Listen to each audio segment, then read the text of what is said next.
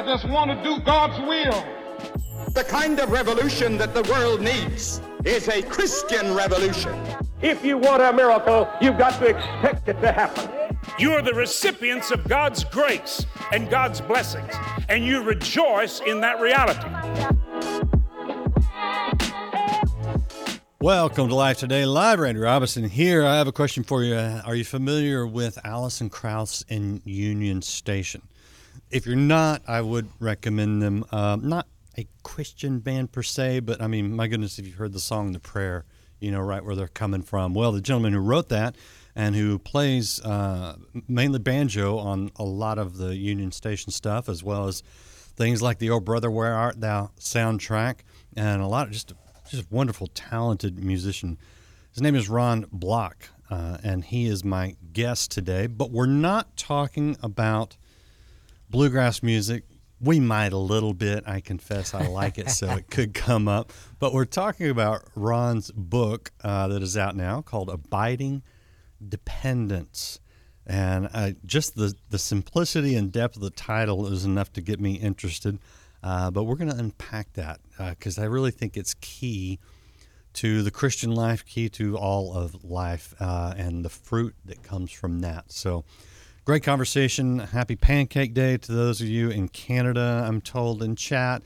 Uh, if you are watching us live and chat enabled, we invite your comments and questions. and if you're watching in the replay, we like your comments too, as long as they're nice. Ron, welcome to Life Today Live. Thanks for having me here, Randy. So I mean, it is a little surprising, I think, to to have someone who's an established, well-known, you know, musician write a, a book like this. A little unexpected. Where'd it come from for you? Well, um, writing has been. It was probably my strongest subject in high school. Hmm. You know, so. Uh, I, I've always written and journaled and um, written blog posts and things like that. I've done that for decades. Uh, but the you know the the subject material has grown out of my own journey really when you come down to it it's really about the things that I've learned that at this point in my life I wanted to share with people uh, things that might be helpful and beneficial especially to people that are they don't they're they don't quite know who they are in Christ and they're just coming into that or they've had struggles with legalism or license or whatever and and I just wanted to write something that spoke to people the way these truths have spoken to me. What what what were some of the formative experiences for you that made these real? Uh, you know what? Okay, um, I think. Oh, let me just skim this whole quick, quickly. This whole thing. So when I was young, things happen when you're young, and they hit you. And um, I had basically a good childhood, but I had probably several jagged events that they leave a hole in you where you're looking for something. You know, you, you spend your life trying to figure out who you are. And uh, so, music, when I started playing music eh, as a teen, all of a sudden I had something that I knew I could be good at and something that I was um, gaining a real sufficiency in very quickly because I was practicing all the time. Hmm. So I started, uh, without knowing it, I started building my self worth on playing music. And so by the time I got, uh, I was I was 27. I'd been playing in bands and for years, and then I joined Alison's band, and then that sense of self worth, just like I felt great. Sure. You know, I felt amazing. It was it was of course, and it was incredible. It was beautiful to be with a bunch of people that really want you there, and there's nothing wrong with that. Mm-hmm. But I started then then uh, I over the next couple of years I started to get really perfectionistic with my playing and hard on myself and and uh, yeah, so I just basically tanked her and. Uh, so what goes up must come down. Like if your worth is rooted in something you do or who you think you are, uh, then that's going to let you down at some point, and then you're going to crash. So you're, it was a roller coaster for me for a while. Uh, but I started being a raised a good Baptist boy. I, I knew the answers were in the Word, hmm. so I started digging around, and I found things in there that I don't know if I was never told them, but I didn't ever hear them. Like, and I mean, he that has ears, let him hear. I think you can't hear some of this stuff till you're ready You know, I remember reading identity verses in a book, you know, before I needed them and going, "Oh, isn't that cool? We're one spirit with the Lord. Oh, isn't that great? Oh, yeah, yeah, we died in Christ and we rose to Oh, that's those are neat little truths." Mm. Well, no, they're lifelines. Um, when you need them, they're there, and so that's that began all this journey uh, toward abiding dependence. So. So you've got two very key words in the title, right?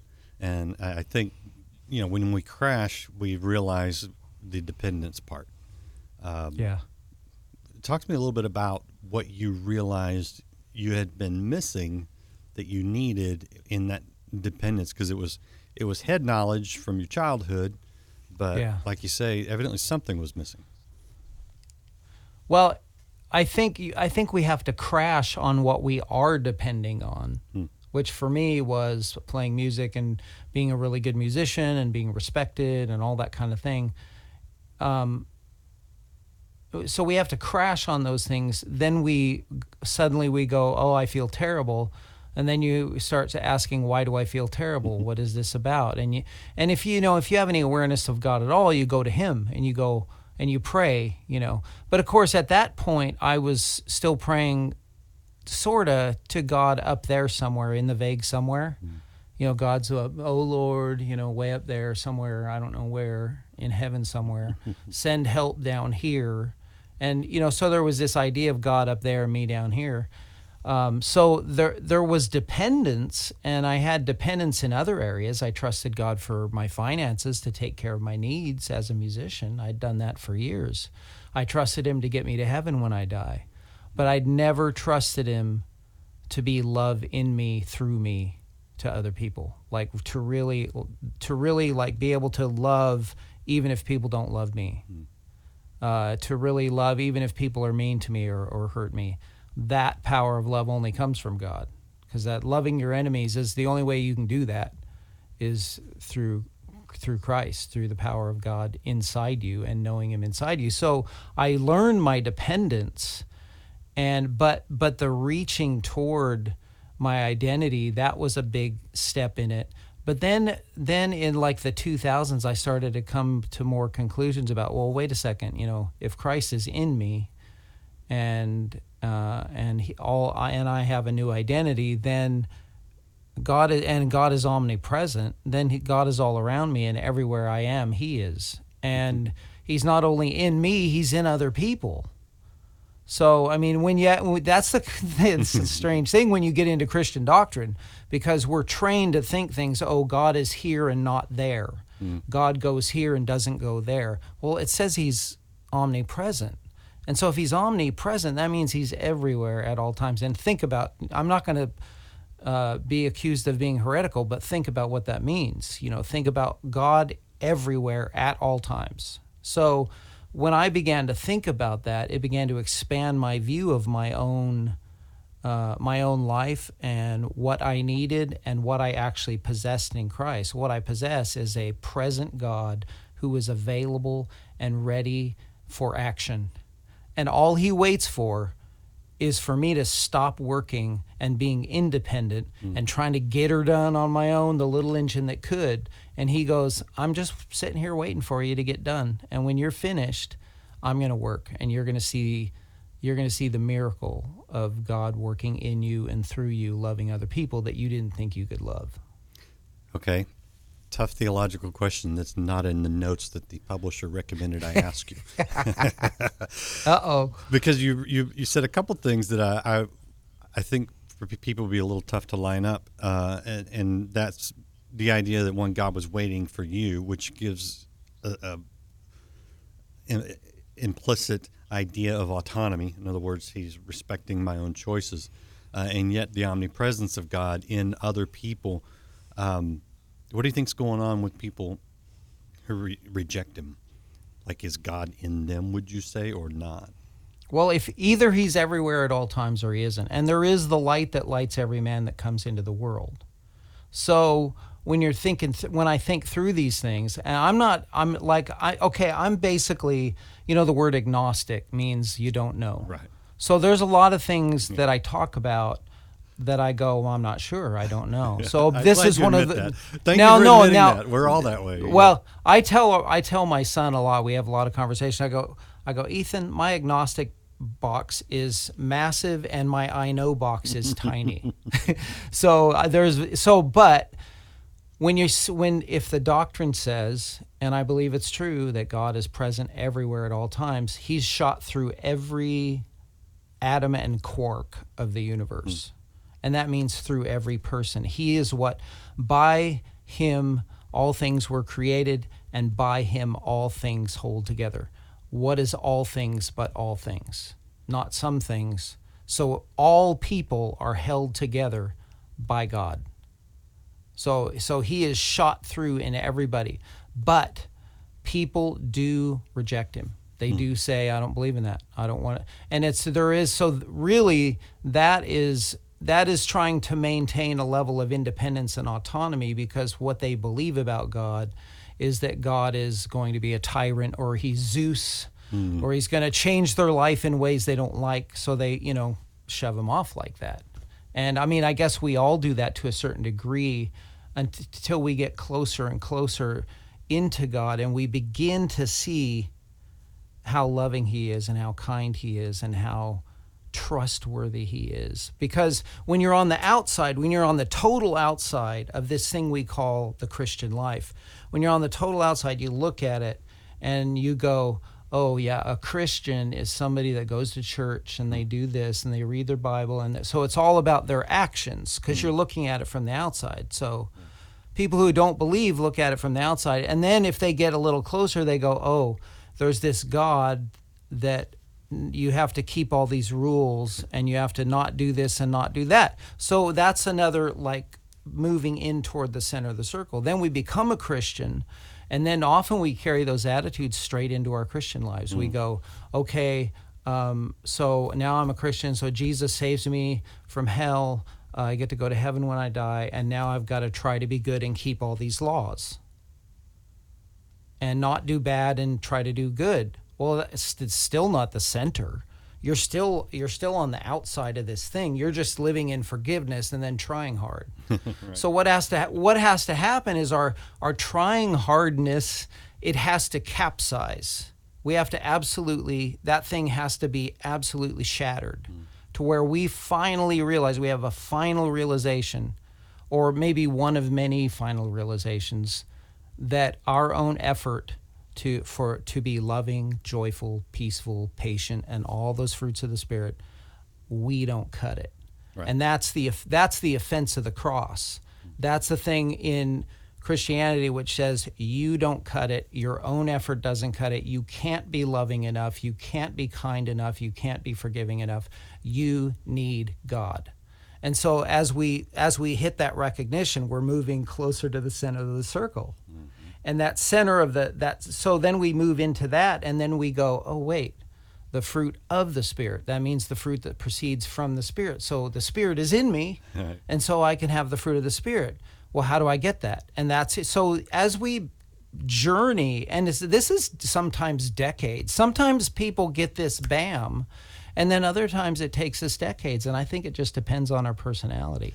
Yeah. But to move all the way through into the center of this thing, in the center of this thing is the father of the prodigal, who God was in Christ reconciling the world to himself. It says the world. So God was in Christ. It doesn't say he was reconciling himself to the world. Now that I mean that's an important point because that, I mean that's basically what I was taught. God had to reconcile himself to the world, but it says God was in Christ. Recon, you know, uh, God was in Christ. Sorry, I got I spaced out for a second. I saw the screen. Uh, so God was in Christ, recon, reconciling the world to Himself, so that, and Paul says, so that we are ministers of reconciliation.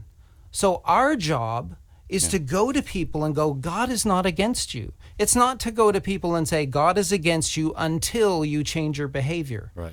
It's to go to people and go, God loves you. Mm-hmm. God is so for you and so for your life. being everything that it could possibly be, full of love and joy and peace and goodness and all the great things of the Holy Spirit. So that that's what we are as ministers of reconciliation. So at the center of this thing, I'll stop now, but at the center of this thing is this God that's the father of the prodigal, who, when the prodigal came, the father didn't go, Well, I hope you've learned your lesson, and are you going to keep my laws now? He didn't do any of that stuff. He just knew that if the prodigal came home and and had contact with this loving father, that boy would change. Period. And so God knows as we come into that inner circle of depending on him and living with him, which is just abiding, to live with the consciousness and the awareness that God is present and with us and that we can depend on him. That's abiding dependence. As we do that, God knows that simple, mere contact with his loving self changes us. And there's nothing, I mean, when we live here, there's nothing we can do about it. We can't hold, if you're living in abiding, and you're staying there as much as possible, you can't hold on to unforgiveness. You can't right. hate people. Right. You you literally can't. John says, "He that abides does not sin." So if you're abiding, if you're in this center, you can't you can't sin. You can only sin by by stepping out of that and ceasing to be be aware of God living in you. Yeah. Which you know we all do. We step out of that sometimes, and there's forgiveness for that. Don't. I'm not making this a big, like religious law thing. I'm just saying inside that place of safety and love, uh, we can be safe for other people and love other people. Yeah, and you know, I, I said it before, and you can't say it enough. But when when you are in that place, the fruit bearing comes naturally. Yeah. Uh, and, but when you yeah. pursue the fruit bearing, but you're not connected to the vine, you're you're hopeless. I mean, it, it, you might yeah. produce some fruit, but it's going to rot. You know. Yeah, yeah. You're you're Chris Farley stupid moron. stupid. I missed that. I missed that scripture. Uh, that's right. I want to show uh, the book again. This is Abiding Dependence by Ron Block, available wherever you get books. And as you can tell already, there's some depth here, uh, but there's also a beauty and, and really some key things that he's talking about. One thing about the prodigal, I was thinking about this independently of our conversation that I knew it was coming. But the, the prodigal, when he came back, he didn't come back as a, as a king. He didn't come back he came back as a, a slave. In other words, he surrendered mm-hmm. everything, and I do yep. think that is key. It is. How much of surrender plays a part in what you're talking about? Well, you you have to. It's that thing of uh, it's coming to the recognition of your own bankruptcy. Yeah. Like where you finally go, you know what? I've tried to love so and so. I've tried to do this. I've tried to be good. I quit yeah. And that's really, you yeah. really do. And, you know, everybody goes, oh, don't quit trying to be like Jesus and all that stuff. And it's like, you know what? No, quit trying to be like Jesus so that you can get close inside. And then that infusion of life is Himself. And then He wants to live through us. And that makes us like Jesus. So it's not done by effort and trying to be like him, we have to give up on that. That's the very thing we give up on our own trying and our own effort. And then we sit from a place. So, so I guess I can best represent it. And I do this in the book several times. As a musician, and if any of you are sports people or musicians or really do anything at a, at a high level, you cannot, like, I cannot go on stage with the idea of, like, oh, you know, I'm not very good. And I don't know if I'm going to be able to do it, and I, I hope I play well, and I hope I don't make any mistakes. Well, if I go on stage like that, thinking of all the rules that I got to keep, and I got to be good, and, and there's a lot of pressure, if I go on with that attitude, I'm sunk. Because, because I'm not going to be able to remember everything. But when I stop and I take the moment before we go on stage and I breathe and I go, Thank you, Lord, that you are here that you're present. You have trained me for this moment.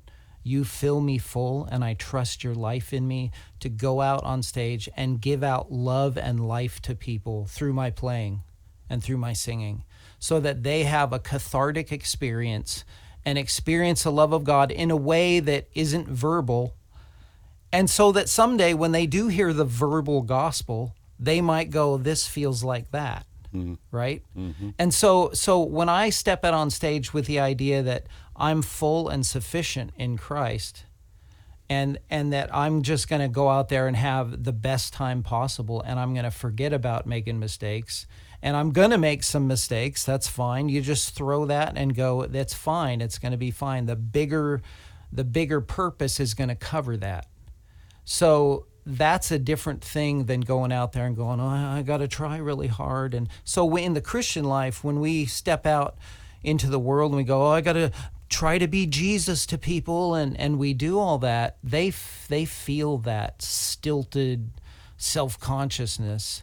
And when we are trusting God in us and we go, wow, I mean, as ridiculous as this is, when I look in the mirror, I go, this is Jesus lives in this. It's ridiculous because of the things I've said and done, the the things I haven't done. But he doesn't look at any of that. He just goes, I want to live in you and through you right this second. So I don't care about any of that stuff that you, you've done or the stuff you might do in the future. If you rest in me and trust in me, I'm going to live through you. And people, people really, really sense that off you when you're living that way. They feel it. They feel this tangible thing of the Holy Spirit, and uh, and that does not come by any other means. It does not come by our effort. So we have to get free of that effort. Is that's what you're? You know, that's what we were talking yeah, about. Yeah.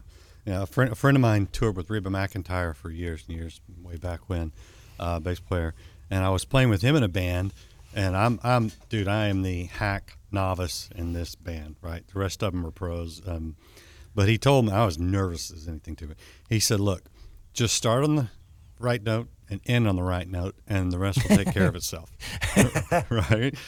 yeah, yeah. And I think there's a little bit of that in the Christian walk. It's like start Yeah. with Jesus, end with Jesus, and the rest will kind of take care of itself. Yeah, Earl Scruggs used to say that about the banjo. He said, "You start strong and end strong." you know what happens in between is just what happens, and you you, you try to do the best you can there, and Yeah. you know. The other thing Yeah. I've noticed, uh, again, as a, I hate using these music analogies, but they do come to mind because I'm, I'm just a complete novice, right? I just love it though. But it is I, I have noticed that there are times where it's work. I mean, I have to concentrate on where my fingers are and Yep. where the band is, and you know, all that kind of stuff. But if you if you practice enough, which you obviously put that time in throughout your life, then it comes naturally, and then it Yeah. becomes fun, and that's a whole different level of, of playing. It is. Do you see any of that porting over to the Christian life, where if you if you stay there in the Word, you stay in prayer, you stay conscious of God being in Yep. you and around you, that it, it's it's more fun and it's a lot more natural. Yeah, uh, I do mention in the book, uh, especially near the end, I say, you know, abiding dependence. Uh, we get. I, I said the practice of abiding dependence is well practice. So we get pra- we get better at something we we do if we do it with focused practice. So, so you know, abiding dependence. Now it it it does that word does enco- uh, encompass things like you know studying your bible wi- but with but with the attitude that god is present with you and he's going to reveal things to you not just that you're intellectually looking up stuff in Strong's and all that you that's great i do that all the time but with the idea that i'm sitting here with the creator of the universe who for some ridiculous reason cares about me and wants to reveal things to me. I have no idea why, but I'm just going to take it. And so to to do to do our Bible study, to go to church, to you know do all those things we do as the body of Christ, those are all great things. But if we do them without that awareness of the Spirit, it's, it's, it can really quickly turn into dead religion Yeah. where we're just I, I went to church check i did my bible study and devotional today check Yeah. and we're not actually going oh my father lord jesus holy spirit you are so welcome here today in my life right that's there's a difference there's a big difference than checking the list and it's a religious list it's a law list and what we want to do is is live a life that is that is walking in abiding dependence where we're you know, he that abides does not sin. And if you're abiding, here's the other thing if you're abiding, you don't need the law to tell you what to do. If I am abiding in Christ, I don't need a law to say you shall not steal from your neighbor Peggy. Mm-hmm. I don't need a law to tell me that. I love Peggy. I'm not going to steal from her, right? So if you're in love and walking in actual wholehearted commitment love toward God and toward other people because you're accepting and living from the wholehearted commitment love of God toward you and in you, you don't need external law to tell you, oh, don't commit adultery. Well, why would you do that? It would destroy your wife and your kids. It would destroy the other person's family. So th- those things aren't love. And so if you're living in love and you're living according to that, you, you're you. It's not that you're above the law or below the law or whatever. Christ, Jesus Christ, is the living law, and God's Spirit is the living embodiment of the law, and He wants to embody it in us. And so when we live in that love, it just it becomes a natural. I don't mean natural; it's a supernatural thing coming through us. The love of God for people, and we will constantly be surprised at ourselves for loving people. Like, I mean, sometimes I go, I can't believe I forgave that guy again. you know, like it's weird. You know, Right. But I but I like him anyway. You know. Yeah. No. Well, it, and it is supernatural, but it also becomes our nature. Yeah, well, it Right. because it ultimately really, if we died in Christ, as the Bible says, we died, and Paul says the old man was crucified. If that's true, and if it's true that if any man is in Christ or woman, he is a new creation.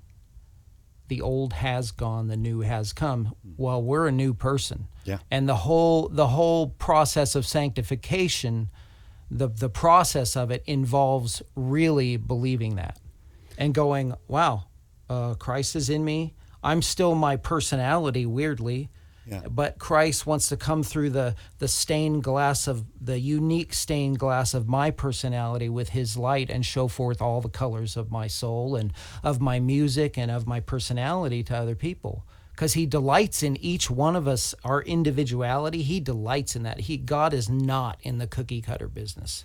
He loves your individuality. He loves each person. And he delights to show a facet of himself through each person. Yeah. So uh, yeah, and you Yeah. touched on something I wanted to go here because I look at you, I see Ron Block. If I'd have looked at you, you know, 20, 30 years ago, I'd have seen Ron Block. Musician, you're still a musician. Mm-hmm. You're a father then, you're still a father now, a husband then, husband, you know, uh, a, a Tennessean then, a Tennessean Right. now, right? So from Right. on the outside, you know, looks very similar. But contrast Ron Block at the at the low, realizing that everything I've built and my identity and all that is not satisfying with the Ron Block who has discovered and pursuing uh, is pursuing an abiding dependence. Yeah. Contrast those two people. Yeah. it put it puts you know it puts things in perspective because if I'm playing music and I, as I was and now now let me just say ever since I was a teenager early teens I have loved to play music so there is a real genuine love of music of playing music but uh, when I say it was a self worth thing, then I don't mean that I didn't love it and I was just trying to get something from it. I truly love the activity of sitting and practicing my guitar or banjo. I, I would do it myself, even if I didn't do it for a living. I'd just sit and do it because I love it. But I was getting my worth from it. And when you try to get your worth from something, if you think about it, like think about two people. Uh, let, let's think about a romantic uh, relationship and uh, both people or one person is trying to get their sense of worth out of the other person. Well what are they doing? They're fishing for compliments. They're always saying how terrible they are because they want the other person to so there's all this kind of like bad dynamic that's created because that person is trying to get their worth from the other person. Mm-hmm. So i was doing the same thing with music. And in some ways that created a bad dynamic because if I go on stage worried about how I'm going to perform and how other people are going to perceive me, I'm not doing this. Hmm. You know, and those best musicians are the ones I always say, you know, it's like those rock musicians of the 70s that are ripping their shirt off. I mean that like literally like that's that's what people not necessarily literally want the shirt ripped off, but they want to see the heart just opened up like that. And that's what we look for in music. And you can't really do that if your if your worth is so entirely attached to it, you can't be f- absolutely free. So the one of the differences in music for me is that I feel so much freer now than I used to be when I play. I'm. I when I play in front of people, I'm just kind of like, you know what? I'm I'm here. I'm not here to make everyone think I'm a great musician. I'm here to play music so that people will go away with tears in their eyes. And so they go, "Oh, I just felt so so clean after listening to that or I felt I felt so happy or I was able to cry for the first time in 3 years you know like stuff like that. That's what that's why musicians are there. We're cathartic. That's what we're there for. Not not to get uh, accolades you know? I mean accolades will come if you just simply be your if you simply be yourself but you can't attach yourself to them. Yeah. And make them a necessity because when you start doing that it starts distorting the music you make and distorting the art Yeah. It, it's uh, for freedom that he set us free. And I hear it. Yep. That's cool. I did see one of those Yeah. 70s rock guys about 40 years later ripping his shirt off still. Not a good look. you're like not a good look don't do that stop doing that Yeah. All right. Uh, I want to show people uh, real quickly your website, ronblock.com. Looks like this. So there's a nice black and white picture of him in a barn, up in- probably in Franklin. standing on a stump Yep, that's you. uh, so that's ronblock.com. And you've got an app coming out just for anyone that is interested in banjo playing. They got to know about this.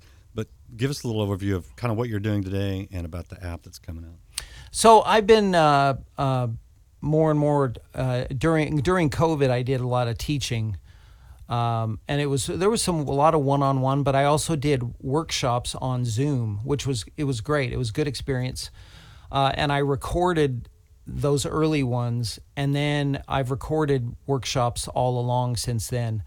Um, but now I've recorded just without doing a Zoom. I just recorded on my video cameras a beginner, uh, beginner sort of workshop to teach people, take people from not being able to play at all to being able to play a song. And so I'm going to launch the app with that and several other courses. And then I'm going to keep on adding courses. So this is a going to be a growing thing where where people can just keep learning, keep learning, keep learning. But I'm going to launch it with the beginner app, and then um, uh, soon I'll I'll take that where the beginners app the beginner course stopped. I'm going to take take it from that point, and I'm going to move people into intermediate. So so it's yeah, it's a whole uh, thing. It'll you download it. You'll be able to download it on the App Store or Google Play and uh, subscribe and then boom you're looking at whatever content and it's it's just me sitting down here right here with you know uh, cameras on my fingers going now here's how you play this note and you play a note like this and here's the chord and it's me just teaching just like sitting here talking to you so Yeah. So if uh, you know somebody that wants to play, there you go. Uh, going through the approval process, of the App Store. So keep checking back ronblock.com to see Yep. that. And if you want to uh, improve your spiritual walk, uh, you can pick up Abiding Dependence wherever you get books. Uh, are you are you playing? Are you touring? You doing anything here this uh, spring and summer? Uh, you know what? I no, I'm working on just projects at home. I have a an album I'm working on. Uh, I did. I was gonna say, Abiding Dependence is now available on Audible, Oh, nice. and I read it.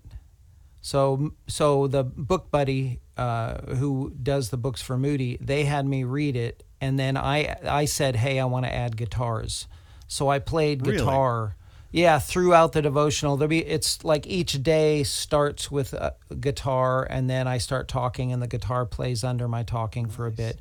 Then it stops, and then so there's about f- probably four, five pieces for each devotional day. Like it'll it'll start during a certain section and playing underneath, and it's kind of like a movie. It's kind of like mm. watching a movie with movie music. It's uh, so so anyway. That's I'm I was kind of excited about that. I, I really like yeah. how it came no, out. That, that, And, uh, that's very cool. I'm an Audible guy. I listen to it every day driving to and from Yeah. work, and that's Yep. that's a lot of work. Oh, it was all believe, believe me, it was a lot of work.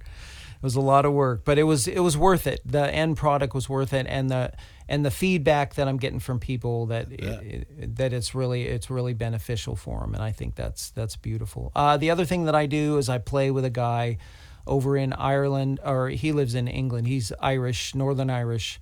He's a tenor banjo player, and I play bluegrass banjo, and so we do this. Um, melding it's a mind meld of celtic music with bluegrass and then other elements like a little bit of blues and rock and jazz and stuff like that so it's a it, check that out it's called banjophonics is yeah. the uh, the if you like if you like happy banjo music that's your cd right there yeah well yeah as, as we discussed beforehand i i am on that i love i love the bluegrass and i love the irish and for you to be doing putting both of them together. That's uh, a lot of fun. Ron, I appreciate your time uh, and your insight. Great discussion. Thanks for being with us today. Thanks for having me. It's, loved it, Randy. Absolutely. And you guys can check out Abiding Dependence wherever you get books. Check out the Banjophonics, ronblock.com, uh, and maybe you'll get inspired to walk a little deeper and play a little banjo. We'll see you again next time here on Life Today Live.